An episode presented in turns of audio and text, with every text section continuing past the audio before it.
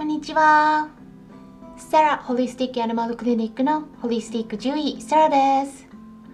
本ラジオ番組ではペットの暮らしと健康に関する情報をお届けしています。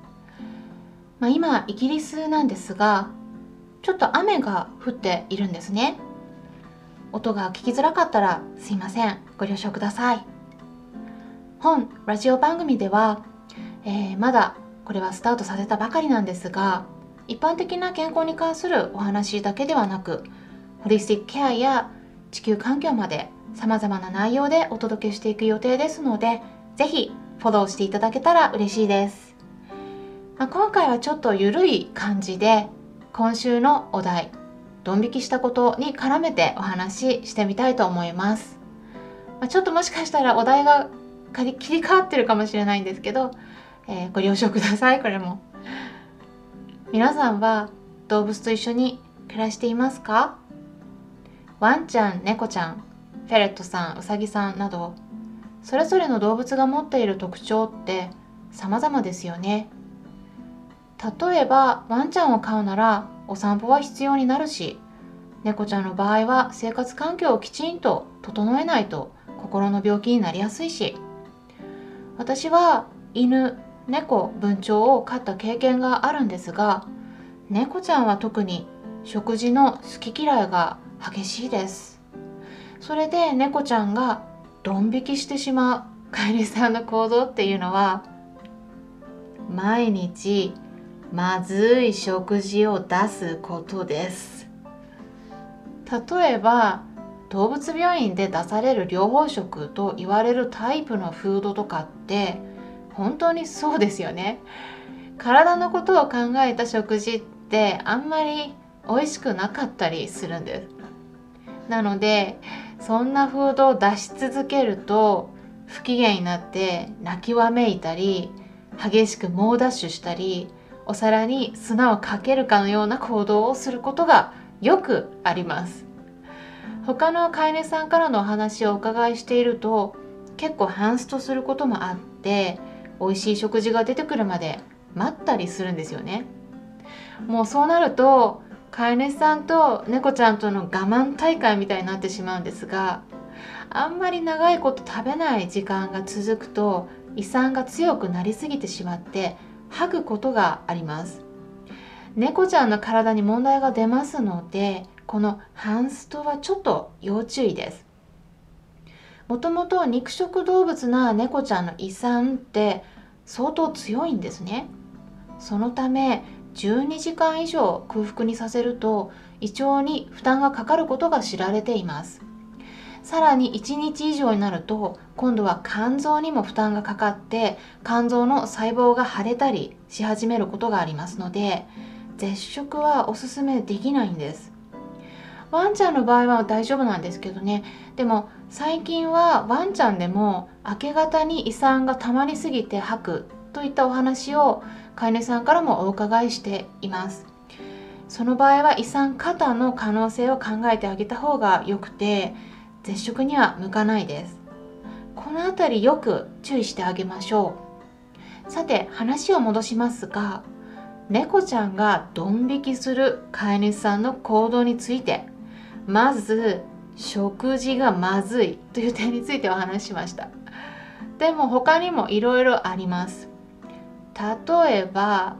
サプリメントとか漢方とかフードに入れるということです。これも猫ちゃんドン引きです。ドン引きしている時の猫ちゃんって結構ふてくされた表情になります。目がつり上がってブーッと言ってるような顔になるんです。やっぱりまずくなりますからね。全然気にしない猫ちゃんもいるので、そういう子の場合は混ぜてしまってもいいと思います。でも神経質な猫ちゃんの場合、ちょっとフードに混ぜただけでもそっぽ向いて食べてくれなくなってしまうこともよくあります。そういう子の場合はできるだけまずくないタイプに切り替えてあげた方がいいです。飼い主さんと猫ちゃんのどっちが勝つかみたいな感じで、食べるまで他のフードを出さないとかやってしまうと、猫ちゃんの場合はさっきもお話ししたようにハンスとして胃酸過多になって吐いてしまったり、胃を荒らしてしまうことがありますから、対抗しようとするとあんまりいいことありません。食事に関しては猫ちゃんはワンちゃんよりも頑固な子がとっても多いんです。それではどうやったら食べてくれるようになるのか、いくつかあるんですが、今回は3つお伝えします。まず1つ目、フードを温めること。おすすめは湯煎ですが、面倒だと思う飼い主さんの場合は電子レンジでもいいと思います。でもあんまり加熱しすぎないように、だいたい1食分に対し30秒以内といった感じですかね。猫ちゃんは食べ物を食べる前に必ずと言っていいほど匂いを嗅ぎます。どんなフードかな、美味しいのかな、新鮮なのかなって香りで調べるんですね。この鮮度を嗅ぎ分ける能力って本当にすごくて、缶詰なんかでも開けたてのものはすぐに食いつくのに、1回でも冷蔵庫に入れて次の食事の時に出すともう食いつきが悪くなるなんていう子もいるくらいなんです。なので少し温めて香りを出してあげると食べてくれやすくなります。食いつきには香りがとっても大切なんだと覚えておきましょう。そして2つ目、食事の前に運動させること。当然ですが、食事の前におやつとか与えているとそれで満足してしまってフードを食べなくなってしまいます。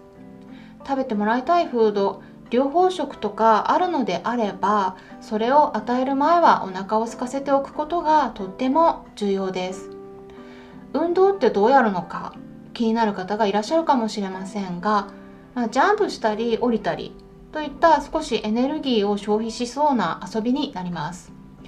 猫じゃらしとかレーザーポインターなどを使って走らせたりするのもいいですね。その中でもジャンプさせたりすると結構早く疲れてくれます。ちょっと疲れたくらいがちょうどいいですね。猫ちゃんによっては遊ぶと自分から途中で遊びをやめてフードが置いてある場所に歩いて行って食べ始めるっていう子もいます。私たち人間でも小腹が空くと食事のありがたみが感じられてより美味しく思えるのと同じではないかなと思うんです。なのでぜひ試してみてください。そして最後3つ目、それは気に入っているフードを少し混ぜてしまうこと。これは両方食の場合は基本的にはできないことだと思います。治療のためのフードに他のフードを混ぜてしまうと効果がかなり落ちてしまうんですね。ただフードの種類にもよると思いますので、気になる方は両方食を出しているかかりつけの動物病院の先生に確認してみることをおすすめします。健康に問題がなくて単に食べてくれない場合は、少し美味しくするために気に入っているフードをちょっとだけ混ぜてしまう方法がいいです。例えばこっちのフードを食べてもらいたい、うちの猫が気に入っているフードは高いからそっちはそんなに頻繁には与えられないんだといった場合、食べてもらいたいフードの方を出すと気に食わないみたいに砂かけてペッペッと払いのけてしまうような仕草をしてどっかに行ってしまうとか、そんな時に使える手です。少しでも混ざっていると香りが出るので、それで食いつきが良くなったりします。高くてもったいない場合は缶詰とか開けた後に1回分ずつラップにくるんで冷凍してしまうっていう手もあります。こんな感じでまだまだ他にもいろいろありますが、興味のある方がいらっしゃったら別の機会にまたお話しできればと考えています。猫ちゃんにドン引きされないような飼い主を目指していきましょう。飼い主さんと猫ちゃんとの関係がもっと良くなりますように、参考にしてもらえたら嬉しいです。それではまたお会いしましょう。ホリスティック獣医サラでした。